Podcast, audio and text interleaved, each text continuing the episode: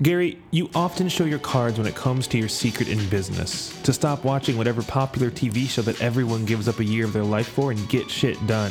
To dive in and do the work. To take the punches and Energizer Bunny the hell out of it. Or, in a word, hustle.